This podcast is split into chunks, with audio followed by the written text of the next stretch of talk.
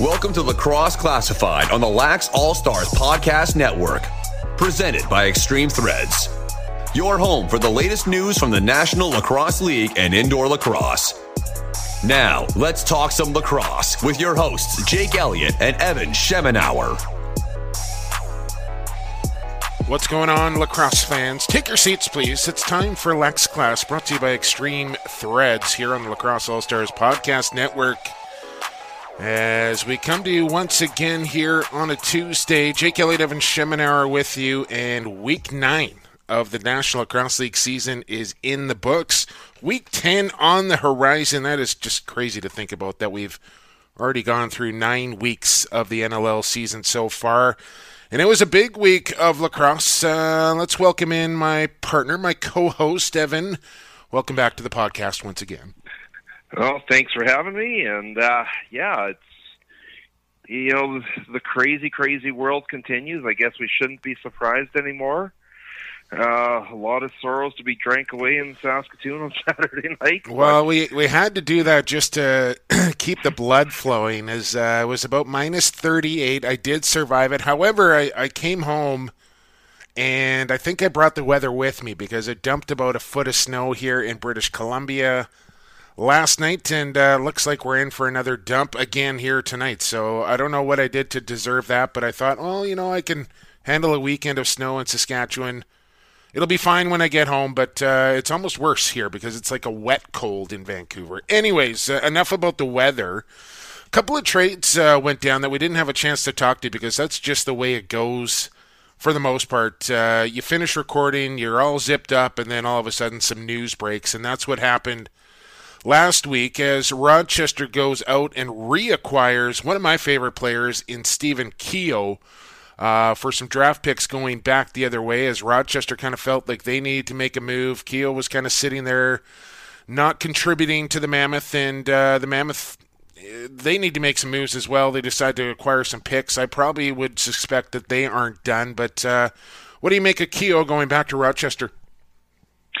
Uh, it makes sense because on Rochester's end, they needed to shake up the offense. They were a little bit stalled there. Get them another gun in the lineup.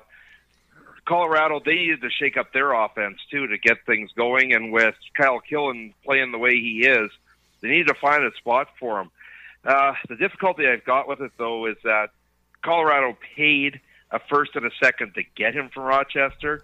I didn't see any skills diminishing by any means, and they only get a second and a third coming back. I think they should have done a lot better, but when they sat him for a couple weeks, you know, they diminished his value. Uh, well, it just wasn't a couple of weeks, Evan. Like this has been going on for the better part of a year and a half with Keogh, who's been in and out of the lineup, and and you're right that that will diminish his trade value. And I'm sure Colorado asked for more, but Curt Styres is not giving up anymore. And uh, I think it's the, the right move for both teams and for Stephen Keogh. I think he's pretty comfortable there in Rochester. He's been a fan favorite over the years and uh, very familiar with sweeping the carpet there at the Blue Cross Arena, which he will get to do for the rest of the season before they take off for Halifax. Uh, another deal, and this one was much more shocking or caught us off guard by surprise, if you will, Evan, and that was the number two overall pick from last year's entry draft in Chris Cloutier being shipped to Buffalo uh, again for some picks going back the other way. 24 points through seven games for Cloutier. I mentioned the number two pick overall, but uh, we had Paul Day on the podcast. He played possum. He didn't let us know that this was coming. And then uh, a couple of days later, boom, there goes the trade. Um, this one caught a lot of people by surprise, and, and I don't know how you feel about it, but uh, I guess the the message kind of coming from the head coach and GM that he wasn't really satisfied with Cloutier's fitness and wasn't really fitting in with the Wings bunch there. And with uh, the addition of Kevin Crowley, he became expendable. I don't know how much I'm buying that, though. Uh, you know, Cloutier's stats were not that bad for a rookie. And, you know, for a guy that, you know, there was a debate at one stage is, is Austin Staats or Chris Cloutier the number one pick? to all of a sudden just give up on him seven games into his rookie season. I, I don't get it. There's got to be something else to this. Something maybe in the dressing room that they knew they had to move on. Uh, to me, it's a steal for Buffalo value wise because uh, they, you know, to get him for in essence a first round draft pick three years from now or two years from now, plus you know, and it's going to be a much lower draft pick and and Ryan Wagner. The only difficulty really for Buffalo is they can only protect five forwards in that expansion draft. With the list they already got, do they protect Cloutier? Do they now expose Thomas Hogarth? It's uh, it's going to be some wheeling dealing that's going to have to be done to keep all those guys around. Yeah, it's going to be interesting there. Cloutier did not play uh, in their last week's game against the Georgia Swarm. He was a scratch in that game as it was small and, and Durston. And uh, reports coming that maybe the Josh Byrne injury a little more serious than first expected. I'm not sure if he has been claimed as done for the year or not. Uh, I have a feeling it's going that way. Whether he comes back late in the year or not, I'm not so sure. But a uh, little insurance there, no doubt, for Chris Cloutier and the Buffalo Bandits uh, to join already a stacked left side. Corey Small, Durston. Uh, you know, they got McKay that can play up front as well. So I think the Bandits are in pretty good shape, and uh, we'll talk about those Bandits right now. In fact, here, Evan, is it's time for the segment that we like to call Who You Had. It's brought to you by Stampede and Tack in Western Wear, our new sponsor here on the Lacrosse Classified podcast. They are your complete source for boots, hats, belts, jeans, and anything country. They ship Canada wide, located in Cloverdale, right in my neck of the woods, since 1967. Online at stampede.ca, where shopping online is still shopping local. And I talked to my man from Stampede Tack. We were talking about coming up with a bet for the winner of Who You Got, Evan.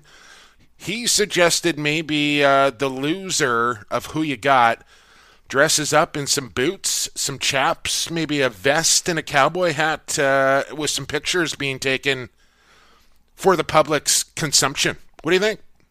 I'm game with that. Okay. I mean, I you got okay. Remember this though. I grew up on a farm. so you you're you probably have your own set that you can put on. So that's not really punishment for you. Them, no, that's not really. I never worn them, but it's not punishment for me to actually wear them. All right. Well, we'll we'll we'll discuss. We may try and like think of something a little more uh, revealing or, or, embarrassing, if you will, uh, than than just that. Uh, but let's get into it here because it was a big week nine in the National Lacrosse League, Evan. And it started on Friday night uh, with the Vancouver Warriors going into Pechanga Arena in San Diego. And uh, I guess the first thing we should probably talk about is the Canadian anthem that was played before the Seals game, or sung before the Seals game, or attempted to be sung before the Seals game. And and good on the president of the Seals, Steve Govett, for coming out and, and issuing an apology and. Uh, because the anthem is all it's my all-time favorite song. Everybody knows that evan. But uh, it's always a sensitive subject when things go a little sideways with the anthem. And uh, they sure did on friday night in san diego. And, and steve govett uh, coming out and, and issuing a, a, statement and an apology. So good on him and the seals for doing that. And i'm sure things will be better moving forward. And, and maybe they should be better moving forward for the team as well because the seals did not look very good on Friday night, where the Warriors looked really good on the strength of a sock trick from one Keegan Ball. He got a hat trick a week ago, his first, and then follows that up with a six pack. No Logan Schuss in this game, but the Warriors go away winning 14 to 6 over the Seals. Yeah, that national anthem, I had to look back because I didn't get to see it the first go around, but my goodness, uh, for those that are Canadian, I still haven't league, seen it. I still haven't, and I'm not sure I want to. To be quite honest with you. Oh, for those that are Canadian Football League fans, you might remember when Las Vegas had a team. They oh the old Christmas national... tree. Oh, Chris. yeah, yes, I do remember. oh. Canada got sung the sung the old Christmas tree. When no Logan Schuss was uh, was out there on Friday night because of work commitments, you thinking my goodness, uh, they're struggling with offense as it was. They only got five last week. What's going to happen? Uh, so for Vancouver to put up 14 with Logan Schuss not there, I mean, there are a few jokes passed around of, well, maybe Logan Schuss doesn't need to be around. Yeah, he needs to be around, but, you know, you can poke fun at him a bit. How about Keegan Ball? You know, six goals, 10 points. This guy was not even in a lineup the last two years. He was playing senior B over in St. Albert, which is a phenomenal program, but you know, that's where he was playing the last two years. And, you know, absolutely amazing, amazing job. San Diego, you got to look at the discipline there. They were up 3 1. They start taking stupid penalty after stupid penalty. The crashing of, you know, trying to crash into Eric Penny, uh, five in game, that really upset the apple cart. Um, and I didn't have an issue with the five in game being issued because of how hard he went into him there. Yeah, I, I, I, don't know, Evan. I, I thought it was a really soft five and a game to go on top of it. I get they want to protect the goaltenders and, and, and all that, but I mean, like, I didn't think he went in that hard. He got pushed from behind. I thought Penny made it look pretty good. And for the rookie playing in his first game, gets his first goal in Jules Heningburg, and then all of a sudden gets kicked out of the game I thought was a little over the top uh, there from the officials. But you're right, San Diego was very sloppy in that game. No Brody Merrill in that game as well. And Eric Penny uh, has been a revelation so far here for Vancouver. You look at Aaron Bold, who had a quite the he was in San Diego and had quite the scooter accident uh, there in the streets of San Diego.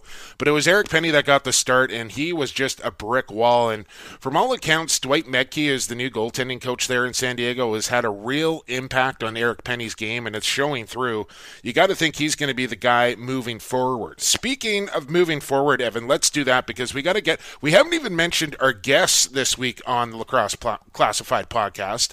And we got a good one here for you. Dane Dobbie will join us from the Calgary Roughnecks coming up in about 10 minutes' time. Dane Dobbie, who had a big night against Saskatchewan, we'll get to that in mere moments. And the head coach of the New England Black Wolves, the professor, Glenn Clark, will join us in about 20, 25 minutes from now.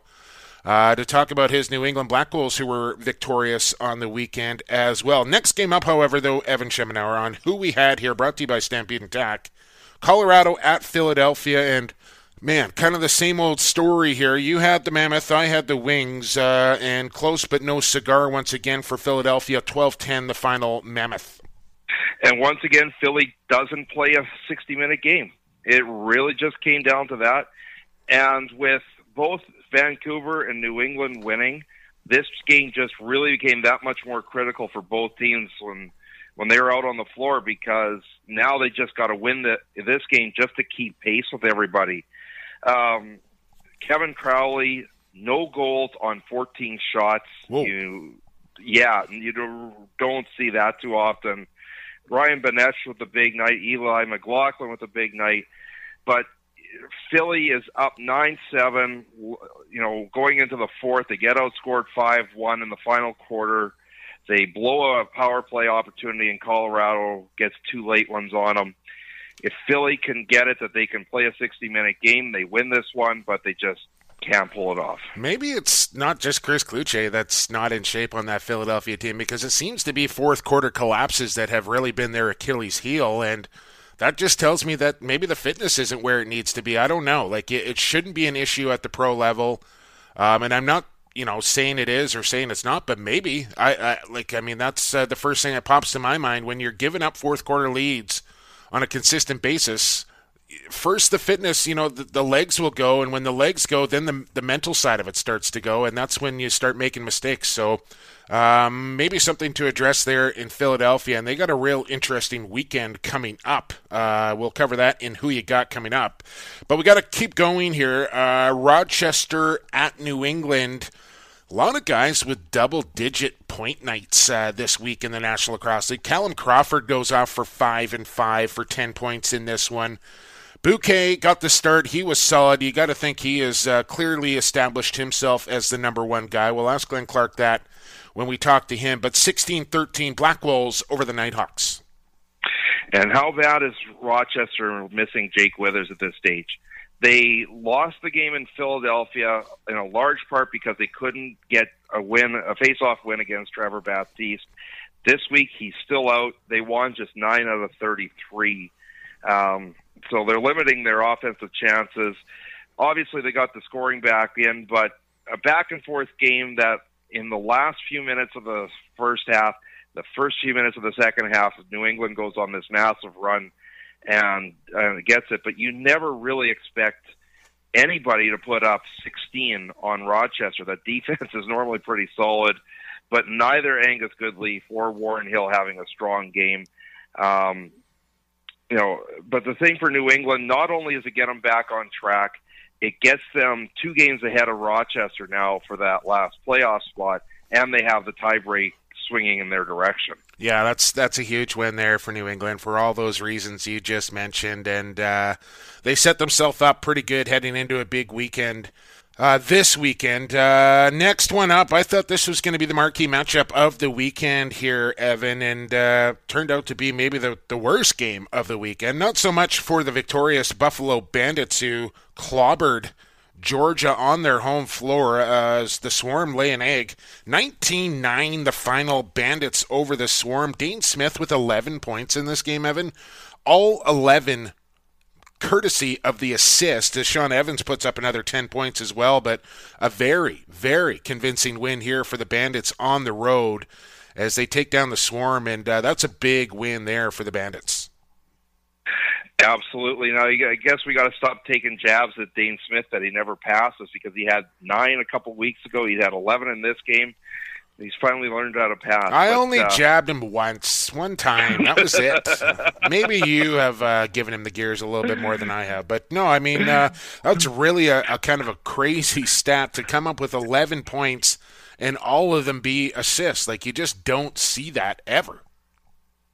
Yeah, and the, you know a lot of big nights. Not just Shawn Evans, Corey Small, Thomas Hogarth with another hat trick. He's still tied for, I believe, it's fourth in league scoring. He's one goal away from second, and this is a guy that played out the back door last year. So you know, absolutely unbelievable breakthrough season for him. Uh, Buffalo, you know, when Lyle Thompson scores his penalty shot goal, it's a one goal game. Buffalo reels off 10 of the next 11 games over at yeah, that stage. Yeah. Uh, but once again, not only is it critical for Buffalo to get this win to get up in the standings, but once again, you know, in an East where tie breaks were very prevalent last year, they once again have the upper hand. There's only one game left between these two all season, so you also need to get those tie break scenarios on your side. Yeah, and it's kind of weird. Like the East is really kind of creating separation between the top tier teams and the bottom tier teams, where I think the West is going to be like the East was last year, where it may very well just come down to the final week of the regular season to see who gets in, who gets first place, who's got home floor, who gets a bye, all that sort of stuff. Um, it's just so jam packed in the West that uh, I don't see it really kind of separating the rest of the way the way things have gone so far. Speaking of the West, uh, our final game of who we had, and that featured a game that I called. You were at Lacrosse Day in Saskatchewan in Arctic temperatures. Uh, Calgary at Saskatchewan, and this game featured three Ds. Evan Dixon, Dobbie, Del Bianco. The story here for the Roughnecks. I'm not sure it was 7 7 at halftime, but that was about as close as it got. Saskatchewan got out to a big lead in this one, 5 to 1 out of the gates, and you thought, okay, here come the rush. They're back. This is what they do. Uh, they a well timed timeout from Curt Malawsky. They chip away. They get it to 7 7 going into the break, and then come storming out. Just took the game over in the third quarter, and Saskatchewan just never able to recover Dixon with a monster night. So did Dane Dobbie, and, and Del Bianco was solid as always. 17 12 Roughnecks. I actually missed the second quarter of this game because I was uh, down in the back of the arena uh, helping set up for the halftime show there for Lacrosse Day in Saskatchewan. And you could just hear it on the loudspeakers like Calgary goal, Calgary like it's 5-1 when you leave and it's what the heck is going on. And let's give first off, let's give Calgary a ton of credit for an offense that has struggled a ton. They scored 17 on 44 shots. Now a couple empty netters in there, but you know they still pulled off one heck of a performance. You know Curtis Dixon putting out his tweet, "It's about time," right? And uh, you know, but for Saskatchewan, this is not the confident team that they were for the last five years. They were very, you know, they've lost their confidence. They got to get it back. Uh, you know, a game in in Vancouver this week to try and get it back. But here's some crazy stats that you've—number one, this is Calgary's first win in Saskatoon ever. I mean, this is the fourth season they've been in Saskatoon, so uh, quite a few games played there. It's the first time they got a win. But the first time the Rush have lost three consecutive regular season games since 2013. Yeah, that's you know, that's a wild that's a wild stat, and it uh, was a game against the Washington Stealth, so that gives you an idea on how far they're going back, and then two back-to-back losses against the Roughnecks. Um, so yeah, concerning for Saskatchewan for sure. But you know, listening to the comments from Derek Keenan, Chris Corbeil, Jeff Shattler, so some you know the head coach and obviously two veteran leaders of that team, they don't feel like they're there that far off, and and there's no panic in that room, and and we're still relatively you know they're third of the way through, so. Um, you know, the message was kind of like once you get into the dance, anything can happen, and there's not going to be any panic in the Rush locker room, and we'll see what kind of adjustments. You know, Vancouver coming off their most impressive win of the season. Saskatchewan now losers at three in a row. It's going to be an interesting game coming up in Vancouver between those two, which we will cover in Who You Got coming up later in the show. But now we got to get to break, uh, Evan. Oh, actually, no. First, let's update the standings here. Uh, you went two and three. I went one and four. Tough week for both of us overall standings given to me, please? 27 and 17, we're tied again. You get the lucky break of uh, hosting again. Uh, yeah, no, uh, you. The only game you got right was Buffalo, and the only ones I got right were Colorado and New England. Well, there you go. So, what? Sorry, I, I missed it. Uh, I got a little distracted there. What are the overall records now? 27 and 17 for both of us. Okay, 27 and 17. So we're still in the good here. Uh, and we got a big week coming up. What do we got? We got one, two, three, four, five, six, seven games. Is that right? Right. I got got to check my notes, but yeah, I think you're right. I think actually it's six, six games coming up. Six games. You're correct. Yeah, yeah, and then week 11's a really weird week. Like there's only like three games, and it's like two on a Friday and one on a Sunday. There's no Saturday night games. Uh, in week 11. We'll we'll get to that later. But now we got to get to break. So I'm we're we're tied in the standings, but, but because you had the better week, I get to host who you got. So my plan is working perfectly here. And uh, oh, we'll look forward to that. Excuses, First, excuses. Yeah, yeah, yeah. yeah. we got to get to break here. Uh, Dane Dobbie of the Calgary Roughnecks is coming up. You're listening to Extreme Threads Lacrosse Classified on the Lax All Stars Podcast Network. Pure Vita Labs is proud to bring you the highest quality sports supplements on the market. PVL products are 100% all natural with no artificial flavors, colors, or sweeteners. And the entire line is also Informed Choice certified. We designed all our products with the athlete in mind. We look forward to being a part of your athletic achievements, helping you push the bar higher, win at the highest levels, and set personal records for years to come. Hey, this is Paul Day, head coach and general manager of the Philadelphia Wings. You're listening to Lacrosse Classified on Lax All Stars, growing the game one podcast at a time.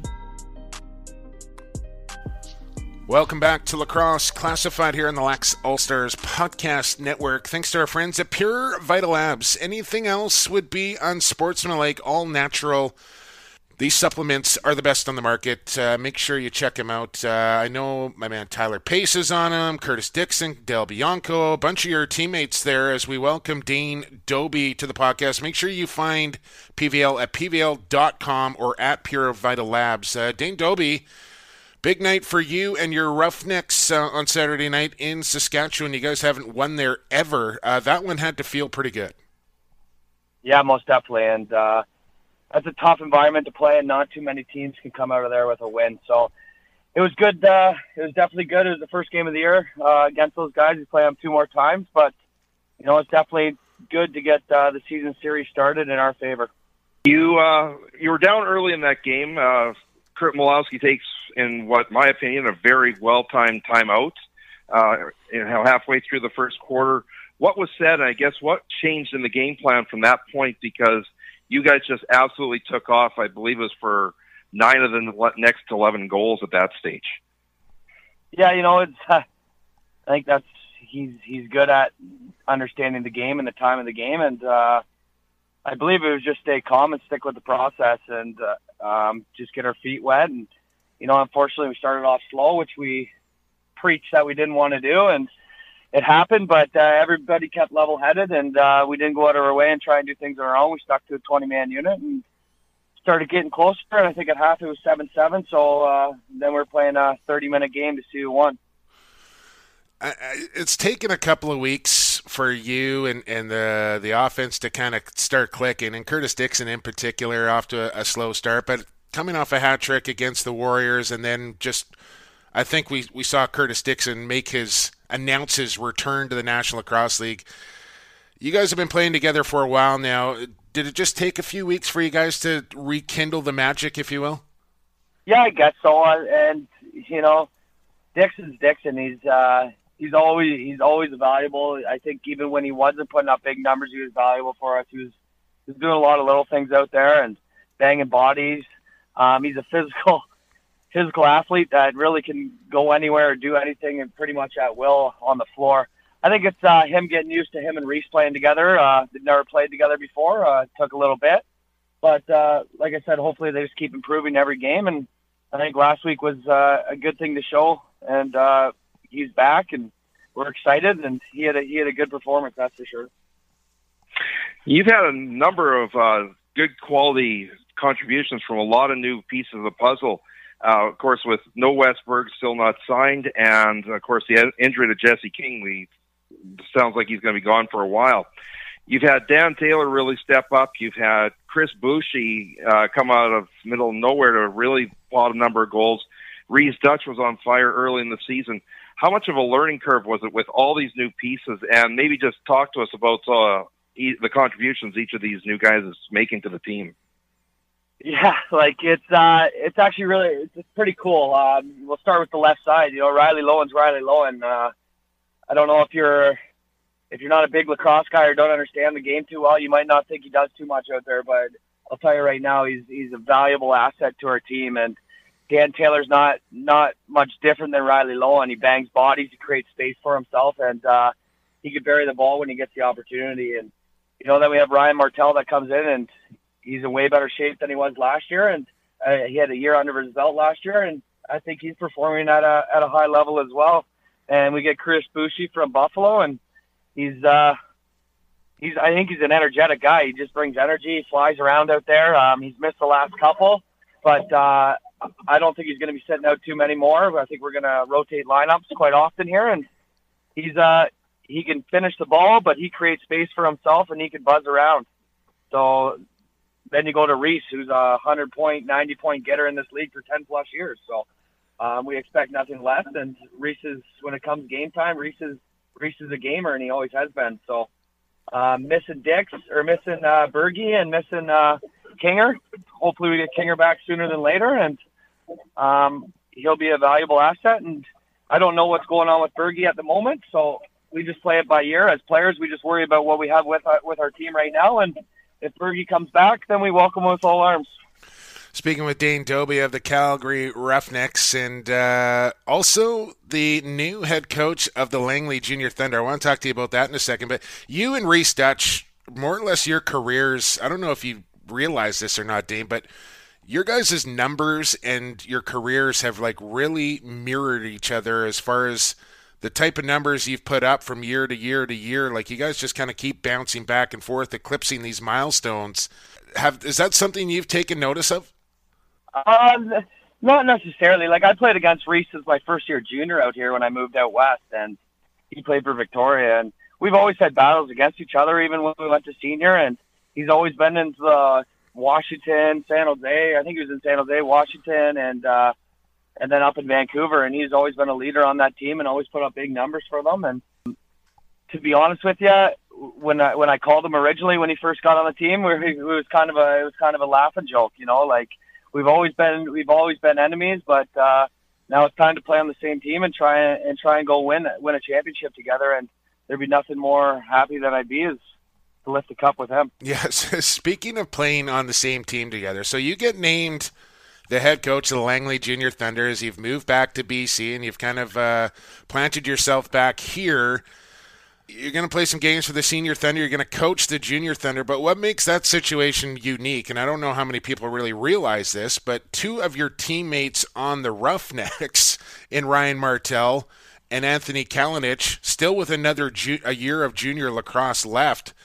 What's it like what's it going to be like to play with these guys at a professional level and then all of a sudden when the summer turns you're going to have to coach these guys yeah i think uh, i think it's it's definitely unique for sure and i know it's definitely happened in the past i know it happens with uh, with Mouse there when he uh, played with Connor and he had Connor as, and he coached Connor in Burnaby, so Craig Conn that is. And, yeah, yeah. Uh, but uh, I think one advantage I have is that I never coached them last year, so they know me as a player right now, um, and and that's all right. But um, so when I get to coaching them, I they're they're smart, intelligent kids, and you know I expect nothing less, and they're going to give it their all, and they know they're they're in their last year junior, and they wanna they want to prove something, and I'm excited to take that group on, and there's some uh, very talented kids on that team, but um, you know it, it's just something going into it it, it's fun right now as I, I get to play with those guys and, and understand them. But when it gets to coaching, it's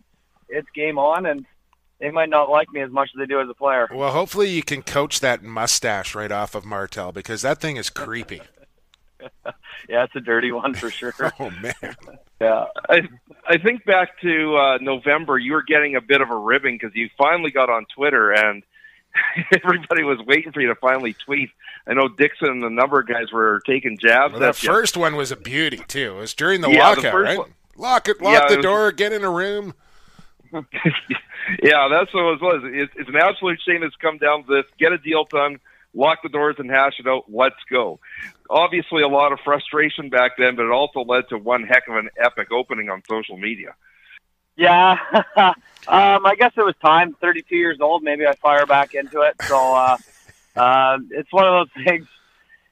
I don't know. I don't know. It's I guess Well, what made you what made you get on there, Dane? What was it that finally made you say like I'm going to get on Twitter?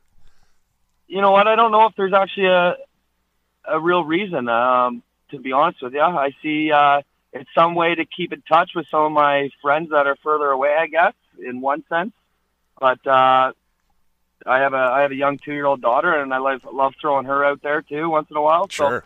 it's uh, it's just it's just uh, I guess the the new era. I got to get in with the new era and get up with the times. But I like following the lacrosse. There's a lot of lacrosse stuff on there, so my uh, the thing's constantly going off in my in my ear, and maybe it's driving my wife crazy a little bit. But You can turn Um, off your notifications just so you know. You don't have to have I'm- that on. I might need to. I mean, might need to learn how to do that yeah, one though. yeah, yeah. Uh, well, ask uh, ask Dickson or ask Dutchy. Uh, they'll they'll help you out as far as that goes. I know going into I didn't check the the numbers uh, before we got you on the the line here, Dane, but I know you were very close to to breaking Jeff Shattler's all time assist records. You became the all time leader for the Roughnecks in points last year, uh, and just uh, one more record to break, I guess, as far as that goes. And and and it's going to be your old running mate and, and Jeff Shattler. A lot of years uh, with Schatz, who was on the other side of the floor. Um, talk about what that that's going to mean to you when you eclipse that mark. Yeah, you know, it's. I think it just means more of uh, what me and Schatz actually had together and how how close we actually are. And I talked to him after the game for a while there, and we just caught up with away from lacrosse stuff. Jeff's playing some of the best lacrosse I've seen him play in a long time, so he's fantastic for Saskatchewan right now, and I, I expect nothing less from him. Um, like I said, me and Jeff played on the left side in Calgary for I want to say ten years. It might have been nine um, together, and he was a fantastic teammate, fantastic person, and uh, he, I think it's away from lacrosse. He's just a, a good person to be around, and he has a, a big heart. So I look up to Jeff, and uh, he's a great friend of mine, and we chat once in a while. And we both have young families now, so Yeah. it's actually fun. Well, I was it's gonna- actually fun to Yeah, I talk was to each other. I was gonna say like back back in the day, in, in your younger days, you and Shats uh, used to get after it pretty good, and now you guys are are, are kind of growing up. Uh, you're both in your 30s and both starting young families, and uh, have kind of taken a left turn as far as those days have gone. And and it's great to see you guys uh, still at the top of your game, playing and and uh, starting a, a, life away from lacrosse, uh, but still remain good friends. Yeah, you know, it's it's something that we can always always look back on and always laugh and have fun about. But uh, start having families together, and it's actually it's actually a lot of fun. Unfortunately, we moved away from Calgary, where Jeff was. So, but uh, he's easy to talk to, easy to catch up with, and uh, he'll remain family friends for a long time.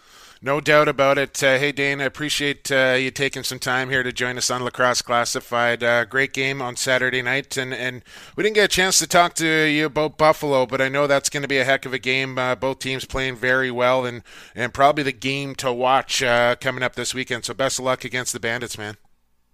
Thanks, I appreciate it.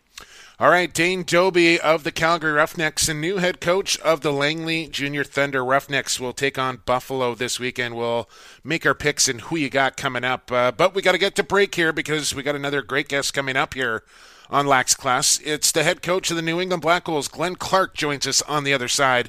Keep it right here on the Lacrosse All Stars Podcast Network. Serving the business and sports community since 2018, Extreme Threads provides custom design apparels around the world. Specializing in lacrosse, they deliver exceptional quality and service, customizing box and field team apparel and uniforms. Extreme Threads offers free design work and takes the time to ensure you get exactly what you need for your team or club. Contact Extreme Threads at sales at extremethreads.ca for your custom apparel needs today.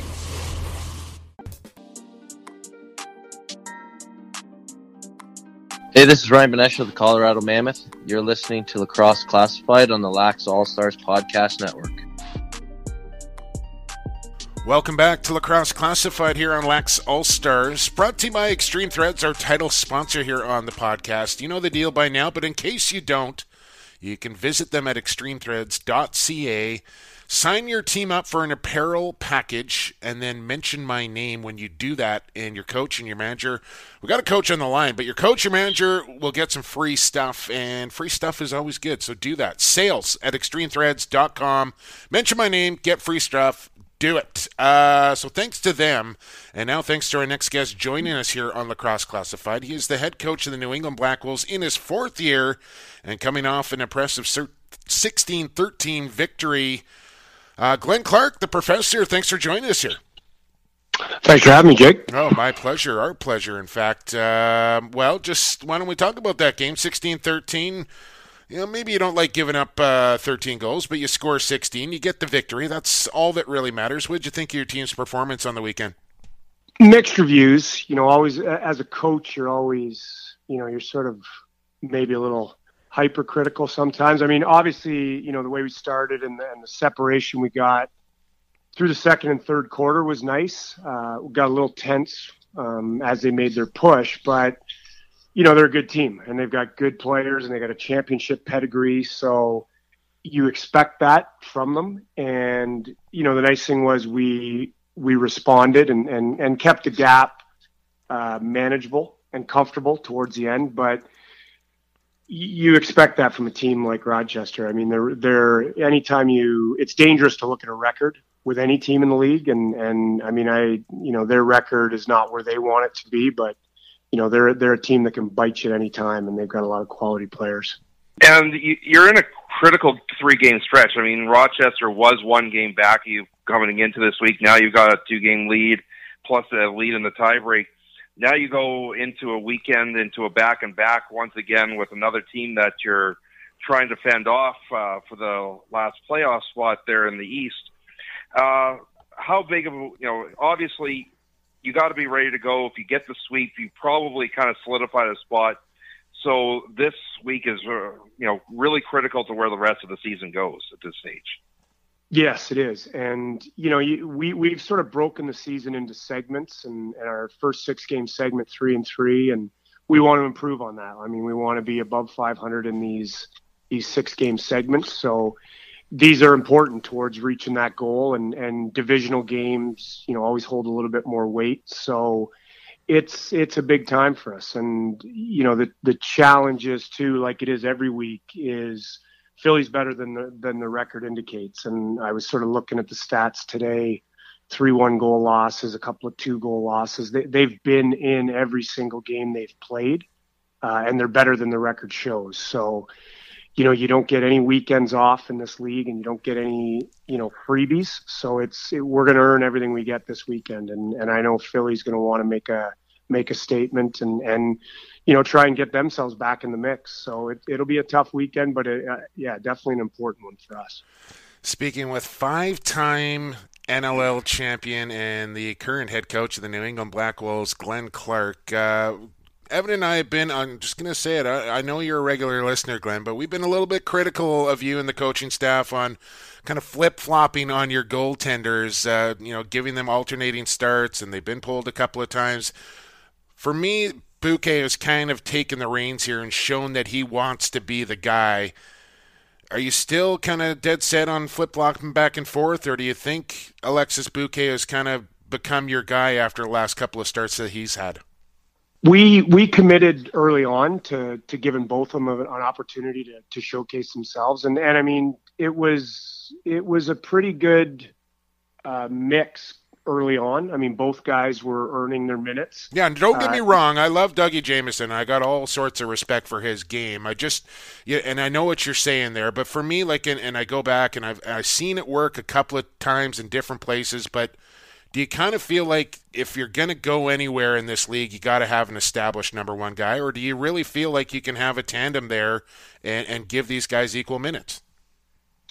No, I was that was the the second part of what I was going to say was we we committed early to giving them you know both opportunities and looks until separation occurred. And okay. you know, I, I think over the last couple of weeks you've seen that we've been um, back to back with Buque now. So you know, I think he's probably had the stronger performances as of late, and and that's essentially what we were looking for early on. We were going to give both of them the opportunity until a separation occurred. And I think, you know, we've seen that play out a little bit. Alex has been stronger in the last bit, so he's had the opportunity to have the back-to-back starts and and run with it a little bit. So that that was sort of our thinking as we went into the season because you know during camp exhibition, you really couldn't. I mean, it, it was hard to split. Uh, you know, we didn't have a definitive number one. Yeah, sure. So we want so we wanted to see it play out and you know, Dougie's got loads of potential, young guy, and is going to have a long career. And, and Alex is getting into that that stage where goalies start to, you know, really find themselves that 26, 27 year old right. window. Yeah. So you know that was that was our thinking, and and and I think yeah, it's sort of played out where there there's been a bit of separation, and Alex has uh, had the opportunity. Uh, to separate himself a little bit, but having said that, Dougie, you know, Dougie will get a chance again uh, at some point but we've been happy with both. We had a bit of a lull in the last couple games uh, leading up to this week, and you know a five-goal performance against Buffalo, uh, another not so great performance against uh, Georgia offensively. What changed this week uh, that wasn't there the two weeks prior? I think with our you know with our talent base, I mean we we have a you know we we have to rely on a team-based offense and you know that's always a challenge for offenses is to stick stick to the script and, and stick to the system because you know guys guys sometimes get off script. Sometimes when things start going south on you uh, they try to do too much. And sometimes less is more and, and relying on your teammates. We're we're very good when we're systematic when we're purposeful when we're active. When we start struggling a little bit and guys start taking on a little bit more of the burden and the responsibility, it sort of snowballs into what you've seen, you know, against sort of the, the Buffalo and the Georgia game. The Buffalo game was was a disaster. I mean, we didn't have very many things going right. Uh, you know, and, and the challenge for me after that game was what's our response going to look like against Georgia? I thought we actually played fairly well against Georgia, and it was, you know, it could have went either way. But you know, offensively, we didn't get results. I, th- I thought we were fairly consistent in our systems and fairly consistent in how we played, but we didn't you know, you're, you we're in a results based business. So we didn't get the results. Um, but I was, I was much happier with the Georgia response. And then, you know, we carried that over into the Rochester game. And I thought our offense was delivering on, on what we want and what we need from them speaking with the head coach of the New England Black Wolves, Glenn Clark, and, and speaking of guys that you know have been getting it done, Callum Crawford with ten points. He knows Steph LeBlanc's going to be solid offensively. Is there maybe a guy or two on your roster, Glenn, that has kind of jumped off the page at you a little bit and has surprised you coming into the season. Like for me, Riley O'Connor has been a guy that has really taken a step forward in his game and is he's been I mean, he's had flashes, but for me watching him this year has been super consistent. That's got to be nice to see. It is. And Riley, you know, a conversation, I mean Riley had you know, and it's no mystery because people talked about it a lot. He, I mean, he had a dip statistically last year and we addressed that. We we we had dialogue about that, and, and the one thing we said and, and said to Riley as well. I mean, we we we think you're you know last year was an anomaly, and and last year was not indicative of the type of player you are. Uh, and I think you're seeing this year more of what he is.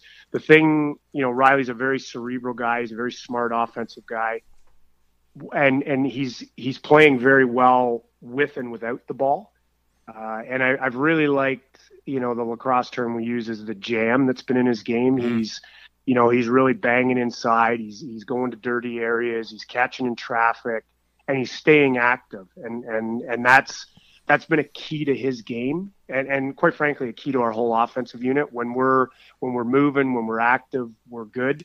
When we're not, we're ordinary. So he he drives that a little bit with you know purposeful movement and and and sticking to the system. So yeah, he's been a guy that we're really happy with the, the maturation and, and, and the seasons he's having. Um, Tyler Digby, yeah. I, mean, I guess you could say is having a bounce back year as well. Sure is. Um, and he was another guy that I, you know, I thought last year and, and collectively as a group, we thought that was a bit of an anomaly based on his skill set and his his his history in the league, uh, and we thought he was closer to what we're seeing now.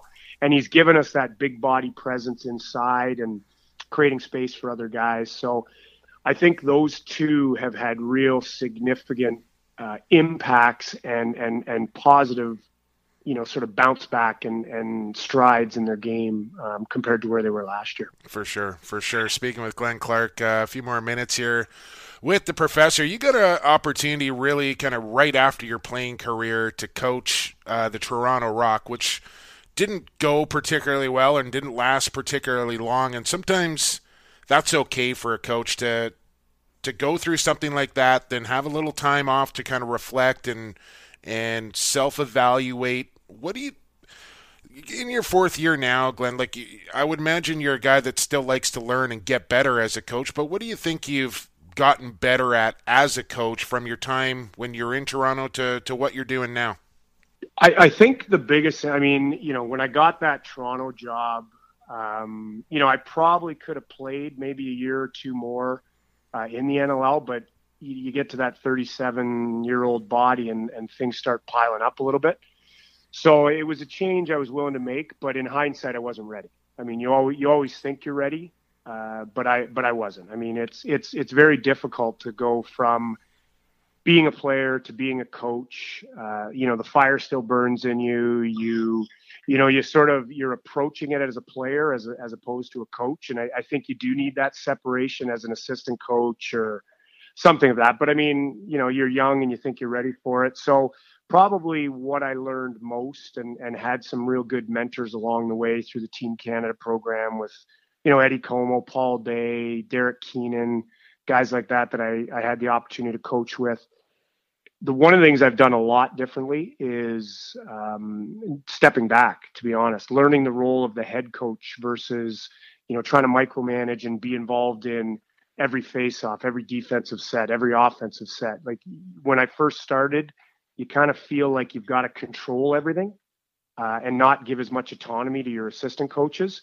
And the one thing I've learned is you know spell out the expectations, be part of the planning process, understand that everybody's on the same page and then let them coach. You know, there's always time you want to interject and and you know your messages will get across. But I've I've sort of learned to take more of that head coaching view of the game and and a lot of the you know the planning, the discussion, the prep, the the the methodology happens prior to, and then and then you let your coaches coach a little bit. Yeah, absolutely. And and you mentioned the names, and I mean Day, Keenan. Uh, you got to play under Les Bartley, so you've had a chance yeah. to to learn from really the best in the game, and uh, you got your Black Wolves pointing in the right direction this season, Glenn Clark. Uh, I hope uh, continued success for you. Big weekend, back to backer against the Philly Wings. Uh, best of luck there. Thanks for joining us here on Lacrosse Classified for the first time, man. I appreciate your time. Yeah, no problem. Thanks for having me. It was great, guys. I love the show. All right, uh, thank you. Uh, love your coaching. We got to spread the love, man. Uh, thanks, thanks for joining us here, and uh, best of luck against the Wings. Awesome. Thanks, boys. All right, Glenn Clark, uh, five-time NLL champion, Evan, uh, with the Toronto Rock, and now in his fourth year with the Black Wolves. And I think Glenn Clark's doing a real good job there at Mohegan Sun. Yeah, you know, it was a little concerning with you know how few draft picks they got in the future, or you know where are they going to build this going forward. But you get a player like Digby who had an off season last year. He comes back, and I'm really impressed with Callum Crawford. And it's not that Callum Crawford wasn't, you know, he's not. He's always been a great player. It's that without Buchanan, without Crowley there, he's really relished in this leadership role, and he's taken the bull by the horns. Well, I really think Crawford thrives on that being the guy, and he's produced everywhere that he's gone. But uh, when he's kind of the focal point and the real quarterback of the offense, I think that's when Showtime thrives the most, and uh, he's showing that coming off a ten-point performance for his Black Wolves next week. Okay, there's our interviews done. Dobbie in the books, Glenn Clark in the books, and now we got to take a break because coming up next. It's the new sensation sweeping the nation, Evan Schemenauer. It's Who You Got, presented by Stampede Tack. And it's next right here on Lacrosse Classified on the Lax All Stars Podcast Network. Associated Labels and Packaging is in the business of creating first impressions. They'll help you reflect your company values accurately by offering solutions that fit your product needs. With the latest in printing technology and over 35 years of experience, Associated Labels and Packaging is the perfect fit for your company to take your labels and packaging to the next level.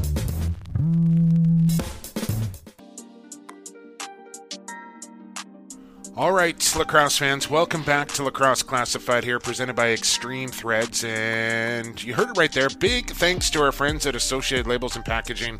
Sean Ashworth, my friend Tosh Nishimura, the good folks there at Associated Labels and Packaging. They create first impressions and they do a darn good job at doing that. You can find them at associated labels.com or their social media is at associated LP as in labels and packaging. You need a label, you need a package Call my friends at Associated Labels and Packaging. Pretty simple. Uh, welcome back here, and now it's everybody's favorite segment and any podcast in the entire universe. It's Stampede Tack's Who You Got, and it's presented by Stampede Tack and Western Wear, your complete source for boots. Check them out. A huge selection of cowboy and Blundstone. I don't know if you've ever seen Blundstone boots. They are awesome. All CSA approved boots, and they ship Canada wide. Located in Cloverdale since 1967 or online at stampede.ca, where shopping online is still shopping local. All right, Evan, you went two and three. I went one and four. We are tied in the standings, 27 and 18. Is that right? 27 17. 27 and 17. Not bad, not great. See if we can improve on that. See if I can improve on that. I hope you don't. Um, but I get to host because you had the better but week, you, and we are tied. What? What? Let's get if it out of the way. If I improve, though, you're not going to get the host next week. Well, well, that's okay because then I'll be in the lead. Right? That's how it works. I can't lose either way. Either I get to host or I'm in the lead. I win either way. All right, here you know we go. What? I, I don't really don't care if if I take the lead or not, as long as I win my bet against the Chad this week. Oh, which right. Still hasn't said yes to, but you know, I'm pretty sure we got that deal worked out. Yeah, the Chad's not going to back out. Uh, our former friend, uh, well, who's now selling tickets for the Warriors, but I used to work with him at the Langley Event Center, and now he's. Uh, downtown with the lacrosse team selling tickets for the Warriors, and still a good friend of mine. Uh, was Saskatchewan playing Vancouver this weekend? He actually tagged me and you in a tweet when the Warriors beat San Diego. I really don't know why the Chad did that. uh, saying that's a big win for the Warriors. Yeah, I guess it was a big win, but really it's no concern of mine. My reply to him was go rush, uh, and that uh, spurred him. Well, maybe, or actually, you came up. Sounds like we need to come up with a bet. So I think you guys are going to put like a jersey on the line or something like that. We'll work it out. I'll be the mule and either uh, bring the jersey from Saskatchewan to Vancouver or hopefully bring the jersey from Vancouver to Saskatchewan. We'll get to that game momentarily here on Stampede Tack. Who you got? But uh, the week starts off, week 10 in the National Lacrosse League starts off on Friday. San Diego at Toronto. Toronto had the bye week. San Diego coming off a convincing loss to Vancouver. Seals at the Rock. Evan Schemenauer. Who you got? Well, the Rock are number one in my power ranking vote uh, for Lax All Stars. They're tied for first in the overall Lax All Stars power rankings. I'm not going against that. Um, I'm going to take the Rock on this one. Pretty simple here as well. I think uh, maybe the Seals come back down to earth a little bit. Uh, you know, Toronto's going to be motivated going up against Brody Merrill and uh, one of their other former players, and Patrick Merrill, Billy Greer, Josh Sanderson a lot of former rock uh, on that bench there for San Diego. I think a rested Toronto team. Uh, the rust isn't going to be an issue for them. They're playing at home. Give me the Rock as well to beat the Seals on Friday night. I don't know if you noticed this or not uh, yet, Evan, as I'll get a little bit off track here for a second, but on BR Live on the app, when they list the games, they actually have 1 to 11 ranked on there. Like they, it's almost like they think that's who's what place they're in. That they don't separate the division. So when you look at those games, you'll see a number beside the teams, and that's kind of like BR Live's power rankings, I suppose, which is kind of weird. It's it's actually the overall standings okay. merge the divisions together. Yeah. So essentially, it's power rankings because they're that's their overall standings. That's how they rank their teams. Okay, let's get into it here. Saturday, that's the first of six games here in Week Ten. Saturday, the first game up. We mentioned it earlier here with Glenn Clark. It's a back-to-back uh, with New England and Philadelphia. The first of the home and home will be in Philadelphia. Black Wolves at the Wings. Evan, who you got? Well, let's put it this way: it's the former Wings against the current Wings, and I'm going to take the former Wings. Um, it's just a case of they finally got their offense in order. I still don't trust Philly because they can't seem to play a 60 minute game. I'm just going to take the more consistent team at this stage, take New England. I want to take Philadelphia in this game, but I think for all those reasons that you listed, I can't. I, I wouldn't be surprised if Philadelphia actually won this game. Like, it wouldn't shock me because I think if they are going to win one out of these two games against the Black Wolves, it'll be at home where their fans have come out and, and supported their wings. They're close every game, but New England coming off that impressive victory, I think they keep it rolling. So give me the Black Wolves as well. And I was more or less going to pick whoever you picked in that game, Evan, just so you know, just so we don't uh, get separated. So I can't lose in that game because even if I get it wrong, so do you. So give me the Black Wolves uh, over the Wings.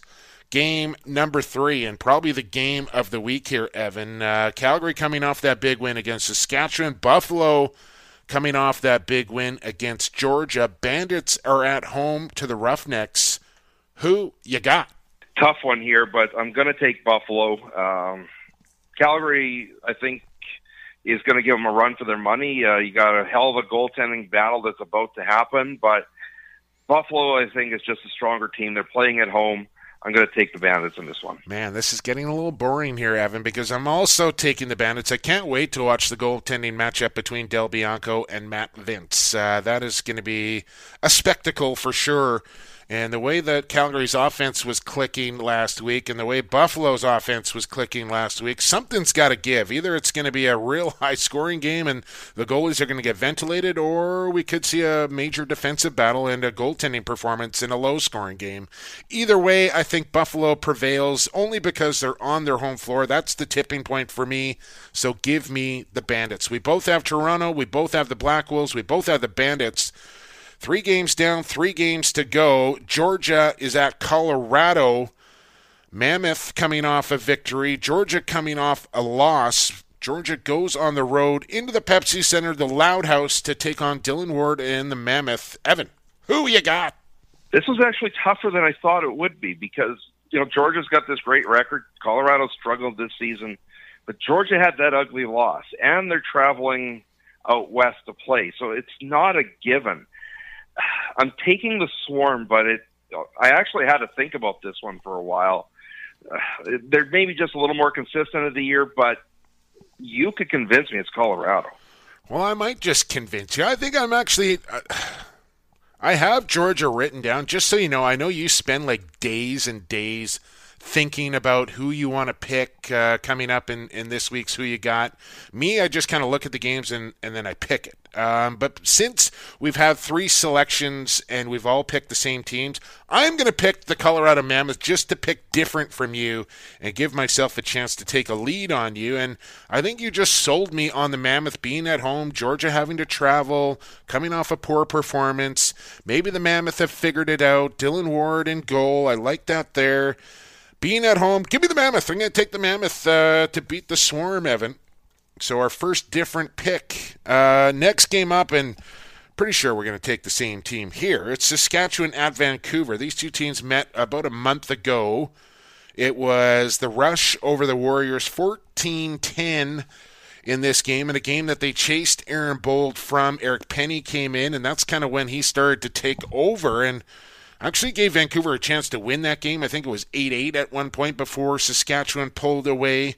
But Saskatchewan coming off of three straight losses. They need to get back on track. A lot of players from this neck of the woods. Uh, so essentially a home game here for a lot of the Rush players. That's my kind of pick. I think you see where I'm going, but I'm going to ask you first, Evan. Who you got? Well, I bet again. I bet it on the rush against the Chad, so I can't possibly take the the Warriors here. Hopefully, the Ryan Wagner jersey is coming uh, to Saskatchewan. I hate to have to go to the Rush office and say you guys cost me a, a jersey here. I'm taking the Rush. I'll take the Rush as well. I will be on radio side with my man Dave Thomas on 92.9 The Bull. So uh, if you're back in Saskatchewan, and you want to listen to the broadcast, you can't watch the broadcast, check out uh, that with myself and Dave Thomas on the call. Radio side for that from Rogers Arena on Saturday night. Give me the rush as well, Evan. One more game to go, and it's one of my favorite things on the planet. It's Sunday lacrosse uh, from the Mohegan Sun Casino, and the rematch of the home and home as Philly will head to New England not sure they're going to travel together. But the Wings will take on the Black Wolves on Sunday afternoon from the casino. Evan, who you got? And if the league wants to do these doubleheader weekends, this is the way to do the doubleheader yes, weekend. Yes, yes, yes, you know, a thousand times, yes. Back to back to back. Both teams got the same travel issues. Both teams got the same amount of rest. And you know what? That second game is going to sell better because of what happens in the first it's actually not all that common that one team takes both ends of the doubleheader, but I'm going to say it happens this time. I'm taking the Black Wolves at home, and if that does happen, it could end up being that Philly starts to get into a transitional mode where you're working for next year if they're that far back at that stage. Yeah, I mean that that's why I'm tempted to take Philadelphia in the first matchup. I've already picked the Black Wolves. I don't think I can switch my pick, but I definitely think New England is is a good team, and Sunday afternoon really seems to be their wheelhouse as far as when they play good lacrosse. They they've kind of a, become accustomed to playing that Sunday afternoon game and being really good at it. So I too will take the Black Wolves, which doesn't make for a very exciting Stampede tack who you got this week because five out of our six picks are the same. So either way, one of us is going to have a one game lead after week 10 and a very thin week 11. So, a crucial week here. We both got the Rock to beat San Diego. We both have the Black Wolves to beat the Wings. We both have Buffalo to beat Calgary. You have Georgia. I got Colorado. We got Saskatchewan beating Vancouver. And we got New England going back to back against the Wings on Sunday as we go into week 10 action at 27 and 17 what we got. Okay, but that's who we got, Evan. That's who we got. No, what we got.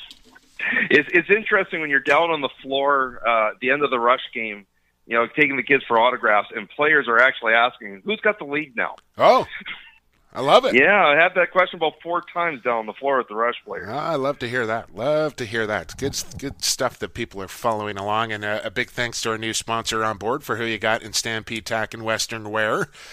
Um, I think that wraps it up this week here, Evan. Uh, big thanks to Dane Dobbie and Glenn Clark for stopping by the show. Big thanks to you, the listener, for listening to Lacrosse Classified once again every week here on the Lax All Stars Podcast Network. And of course, none of it is possible without our fantastic sponsors. Make sure you are checking them out, supporting them soliciting them for your needs in extreme threads, associated labels and packaging, Pure Vita Labs, and Stampede Tack and Western Wear. All right, I think that's going to do it. Uh, we'll talk to you Saturday night from Rogers Arena for Rush and Warriors, and we will be back next Tuesday here on Lacrosse Classified, 3 p.m. Eastern. And you can find it via our social media channels. You are at Shamlax. I am at PXP for Sports. The show is at Lax Class. You can subscribe on iTunes, Google Play, Stitcher. And then our social media channels will have it all for you as well every single week. But I suggest you subscribe. Then you just don't have to worry about it. Go straight to your phone and you're good to go every single week. Uh, all right, Evan, that's it, man. For Evan Schemenauer, I've been Jake Kelly, and for the fastest game on two feet, and for the creator, thanks for joining us here on Extreme Threads Lacrosse Classified on the Lax All Stars Podcast Network.